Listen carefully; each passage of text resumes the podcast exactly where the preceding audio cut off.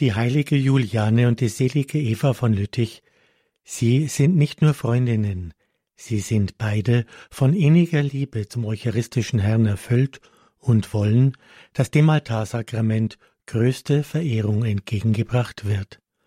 Zunächst zur heiligen Juliane. Sie wird um das Jahr 1192 in Rettin bei Lüttich geboren. Schon mit fünf Jahren verliert sie ihre Eltern, das Waisenkind kommt zur Pflege in das Augustinerkloster der Chorfrauen am Cornelienberg, dem Mont Cornilio. Zunächst in die Obhut einer Schwester auf dem Wirtschaftshof gegeben, erhält die Kleine keineswegs einen geregelten Unterricht. Doch das Kind ist geistig so beweglich und aufnahmebereit, dass es oft in die Klosterbibliothek schlüpft und sich dort mit den alten Pergamentbänden abmüht, mit unermüdlichem Fleiß lernt sie daraus lesen und schreiben. Ja, sie beherrscht sogar sehr bald die lateinische Sprache. Voller Staunen sehen die Schwestern auf das strebsame Kind, das sie schon bald in ihre Gemeinschaft aufnehmen. Ihre Lieblingsbetrachtung ist das Altarsakrament. Stunden um Stunden kniet sie vor dem Tabernakel und die ganze Welt versinkt um sie. Eines Tages hat die mittlerweile sechzehnjährige Nonne eine Vision. Sie sieht einen leuchtenden Mond mit einer dunklen Stelle am Rand.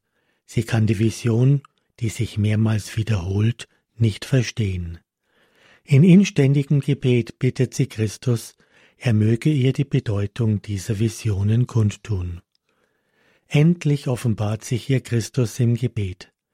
Der Mond bedeutet das Kirchenjahr, und der dunkle Riss in der Mondscheibe weist auf das Fehlen eines eigenen Festes zu Ehren des allerheiligsten Altarsakramentes im Kirchenjahr hin.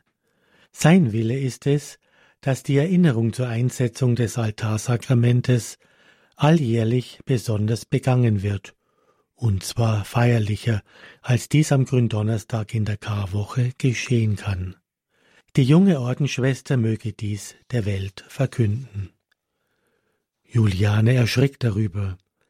Sie kann das nicht als junge, unbedeutende Ordensfrau und bittet den Herrn im Gebet, er möge andere, Gelehrte, damit beauftragen. Doch sie soll das Anliegen des Herrn der Welt überbringen. Jahrelang behält die fromme Ordensfrau ihr Geheimnis für sich. Erst als sie im Alter von knapp vierzig Jahren zur Oberin des Klosters gewählt wird, tritt sie an die Öffentlichkeit. Sie erntet allerdings sofort starken Widerspruch. Die kirchlichen Behörden verhalten sich ablehnend. Grundlose Schwätzereien und böswillige Anschuldigungen treffen sie hart. Lange Zeit hält sie dem Spott und der Bosheit stand. Doch dann verlässt Juliane das Kloster. Sie nimmt Zuflucht bei ihrer Freundin Eva in St. Martin in Lüttich. Die gut ein Jahrzehnt jüngere Eva wird zwischen den Jahren 1205 und 1210 in eine wohlhabende Familie hineingeboren. Sie fühlt sich zur Reklusin berufen und sie lebt als Reklusin, ganz in der Anbetung des Allerheiligsten. Juliane trifft ihre Freundin Eva regelmäßig in der St. Martinskirche und teilt ihr ihre Visionen und ihr großes Verlangen mit, dass das Altarsakrament noch viel mehr verehrt und verherrlicht werde. Eva setzt sich für Julianes Anliegen durch viel Gebet und Bußwerke ein. Eva wird zur Zeugin der mystischen Gnaden Julianes. Der Bischof von Lüttich nimmt sich nun Julianes Anliegen an. Im Jahre 1246 beschließt der Bischof, ein Fest zu Ehren des Altarsakramentes für sein Bistum einzuführen. Es ist die Geburtsstunde des Fronleichnamsfestes. Als aber Bischof Robert bald darauf stirbt, beginnt für Juliane die Verfolgung aufs Neue. Es gelingt den Gegnern Julianes, sie durch Lüge und Gewalt endgültig zu vertreiben. Sie wird von einem Kloster in das andere gejagt. Zuletzt erhält sie in Fosse-la-Ville, einer Kleinstadt in der Provinz Namur, eine Klause nahe an der Kirche wo sie nach jahrelangen Heimsuchungen endlich Ruhe findet und wie Eva als Reklusin lebt. Dort stirbt sie am Ostertag des Jahres 1258, nachdem sie vorher noch an die Stufen des Altares gebracht und mit der heiligen Wegzehrung gestärkt, die letzten Stunden ihres Erdenlebens in eucharistischer Anbetung verbringt.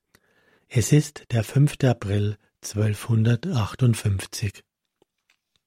Nach dem Tod von Juliane setzt sich nun Eva mit aller Energie für den Triumph der Eucharistie ein. Nun kommt es, dass der frühere Erzdiakon von Lüttich zum Papst gewählt wird und als Urban IV. den Stuhl Petri besteigt.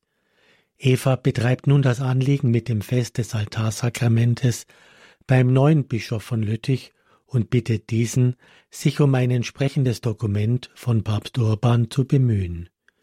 Die Gebete, Bußwerke und Opfer sowie die Bemühungen Evas bleiben nicht fruchtlos.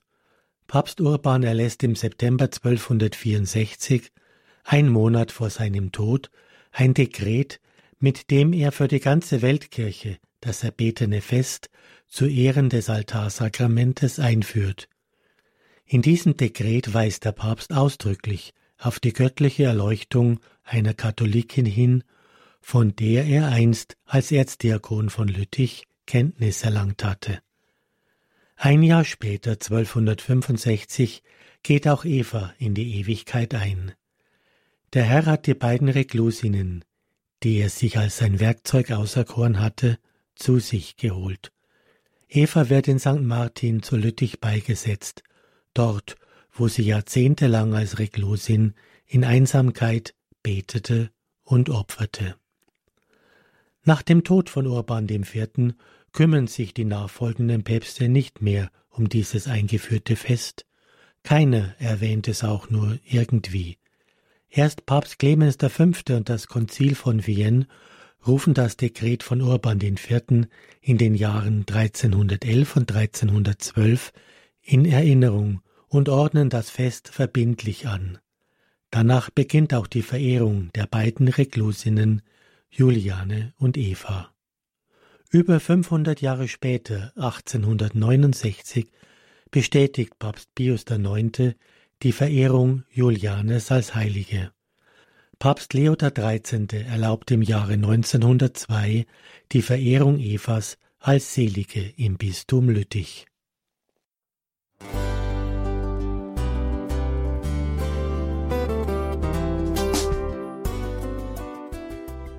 Liebe Zuhörerinnen und Zuhörer, vielen Dank, dass Sie unser CD- und Podcast-Angebot in Anspruch nehmen. Wir freuen uns, dass unsere Sendungen auf diese Weise verbreitet werden. Dieser Dienst ist für Sie kostenlos. Für uns ist er allerdings mit einem nicht unerheblichen finanziellen Aufwand verbunden. Deshalb sind wir für jede Spende dankbar. Alle Bankverbindungen unserer Spendenkontos können Sie über unsere Homepage horeb.org unter dem Menüpunkt Spenden einsehen. Dort besteht auch die Möglichkeit, online zu spenden. Natürlich nach den neuesten Sicherheitsstandards. Sie können diese Informationen auch bei unserem Hörerservice unter der Telefonnummer 08328 921 110 erfragen. Ich wiederhole die Rufnummer 08328 921 110.